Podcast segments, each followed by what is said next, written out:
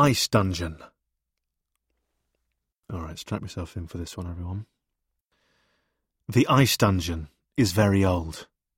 You can smell the age. You can feel the cold. The forbidding echoes. The hollow silence. Everything is imprisoned in this place of violence. I have a terrible sense of foreboding as I drive home, which I hope the evocative poem I've just read to you has put you in the mood for. My wife has sent me a text, gleefully informing me that she has been going through some old boxes and found a purple notebook.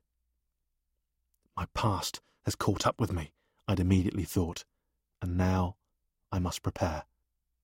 I'd assumed that this notebook was perhaps lost in the mists of time. I hadn't seen it in years, but for a while, in the late nineteen eighties, the purple notebook and me were inseparable. Maybe she's not opened it, I think. Maybe she's just decided to tell me about a purple notebook she found. But I decided that if she hadn't opened it, she probably wouldn't have texted, otherwise she'd just be texting me random boring moments of her life, like just popping upstairs or walk through a door or sneeze. I decide I'm going to have to face the truth. My wife has found a series of pompous poems I wrote when I was eleven years old. Poems, poems that deal with issues, poems that offer solutions, poems written in Loughborough in nineteen eighty-eight where it was all kicking off. Poems like Ice Dungeon, Bluebells, and, as if any of us could forget, Race. I park the car and traipse up the few stairs to my front door, ready to face my fate. I don't even have to get my keys out. The door swings open, and there is my wife, looking delighted. "The damp bars!" she shouts. "The confined cage!" Ice Dungeon. She is quoting from Ice Dungeon. "The rotten walls are in a state of rage!" "Hello," I say, hoping to distract her from any talk of furious walls. "How was, how, how, how's everything?" "The solitary portcullis stays in its place," she yells, closing the door behind me and bringing out the book for Ice Dungeon's powerful conclusion. "Until you meet the gloomy dungeon, face to face." She closes her eyes and allows us a moment of contemplative silence, which I hadn't put at the end of the poem, but which had always been my hope might happen naturally anyway. I realise none of this is good news.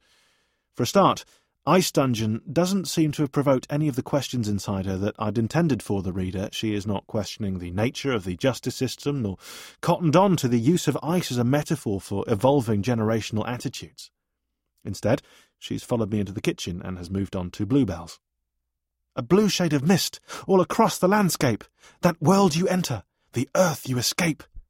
"You are exclaiming too much," I say, flicking on the kettle and shaking my head. Bluebells has no exclamation marks. It was really my intention to... But she doesn't want to listen. I'm amazed. She has the poet right here in her house, and yet she's wasting any opportunity to learn from him.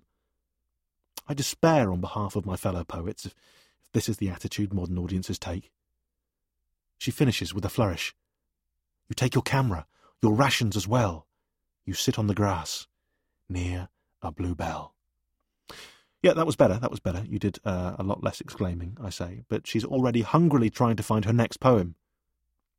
I suppose it is good that I have awakened her love for poetry, but equally this is not good news for a number of other reasons. The main one is I now know she's going to spend the afternoon following me round the house, reading at me and laughing. Still, I ask you, was Shakespeare appreciated in his day? Did the twentieth century truly value T S Eliot? Yes, yes, on both counts, yes. I suppose there comes a time in every man's life where something in our past catches up with us, exposing for just a moment who we were and asking us to deal with it.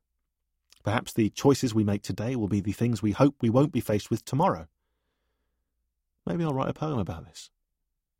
"Race!" she shouts as I close the door to my study, leaving her standing in the hallway. "Is it just about your face?" And maybe I won't write a poem at all.